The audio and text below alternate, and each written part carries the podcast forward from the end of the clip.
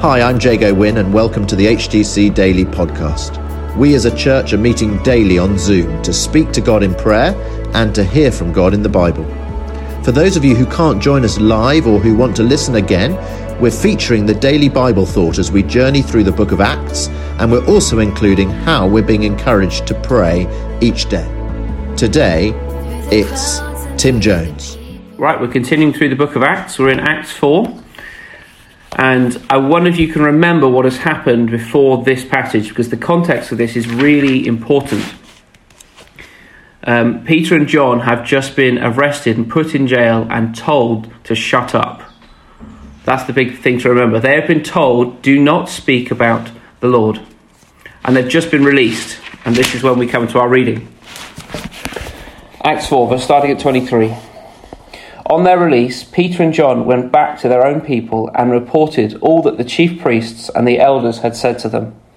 When they heard this, they raised their sovereign voices, excuse me, they raised their voices together in prayer to God. Sovereign Lord, they said, you made the heavens and the earth and the sea and everything in them.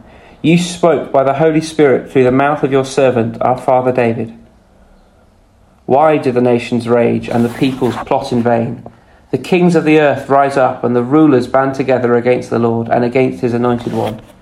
Indeed, Herod and Pontius Pilate met together with the Gentiles and the people of Israel in this city to conspire against your holy servant Jesus, whom you anointed. They did what your power and will had decided beforehand should happen. And then the rest of it is great fun, but I won't read it. That's for next week. And I'd be wary of trying to bring out great spiritual principles from this. What I want to note today is the example of these men of God.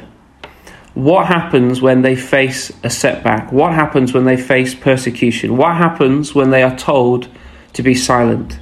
When they are even imprisoned for proclaiming that Jesus is alive? What is their reaction? It is to pray. When Peter and John tell them all that's happened, they said, Look, this is what we've been told, which means they've been, we've been told to shut up. Verse 24 When they heard this, they raised their voices together in prayer to God. What is our response to setbacks? What is your response when you face adversity? What is your response if you've actually even faced any kind of persecution or if someone has said something against you for your faith? This is an amazing response of faith.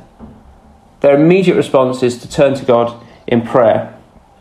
And then not only do they turn to God in prayer, but they see all this through the Word of God. They actually they're able to, by the Holy Spirit, remember what God has spoken in Psalm 2. And they know that the principle that God actually has sent his anointed one, that God is sovereign. Do you see their prayer starts in 24 with sovereign Lord? They begin with the principle of God. You've made everything. You made the heavens and the earth and the sea and everything in them. So they're saying, Lord, we trust you here. And then the bit that always gets me, verse 28, they said, they were just saying that Herod and Pontius Pilate did what your power and will had decided beforehand should happen. Such is their trust in God that in this moment of persecution, they're saying, Well, God, this is just confirming what we know that you are going to do anyway. What faith that is. And I, as I say, I'm wary of being like, well, okay, in the case of persecution or today, if you face a difficult circumstance, you need to immediately get together with the people, quote Psalm 2, and then pray. And then, or the other extreme would be to say, we don't always have to try and rationalize everything that happens. We're not always going to have an explanation for something. We're not always going to be able to turn to a psalm and say, well, Lord, Lord clearly this is what you said would happen. What this speaks to is the internal culture of our hearts. Because, as the word says, out of the overflow of the heart, the mouth speaks. So, is the internal uh, circumstances of our life, is our heart one of faith and trust in God? Because that's what gets revealed under times of pressure and times of persecution. It's what's within us, that's what's come out. And so, when we read this, we need to be stirred again that this is an amazing example of faith that actually would be amazing to see operative in our lives. But it's not just that we need to have faith, they're, they're not just encouraged by um, persecution, they've been encouraged by seeing Jesus at work. Remember, they are so full of faith here because they have seen God and in His power working. And this just reminds us prayer isn't just something that's for like a good spiritual discipline. It's not just a nice thing to do. It's actually, we're seeking God to move. And when we do, we're supposed to be encouraged, and with that is supposed to stir and grow our faith even more. So that our response to any situation, especially persecution, is to immediately to raise our voices to God in prayer and say, Sovereign Lord, you've made everything, you're holding all this together. We trust you. And in effect, that's the kind of thing we're coming to do today.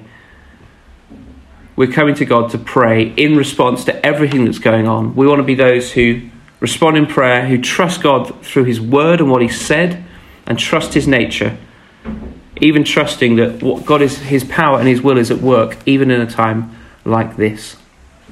So let me just pray.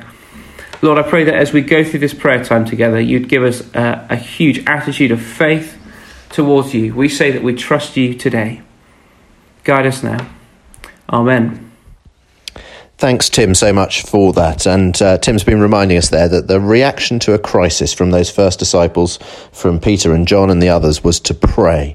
And they prayed to our sovereign Lord. They could trust God that He has the power and He will act even in a time like this. So it'd be wonderful if you might like to pray today for God to bring good out of this crisis that he might bring good out of the crisis.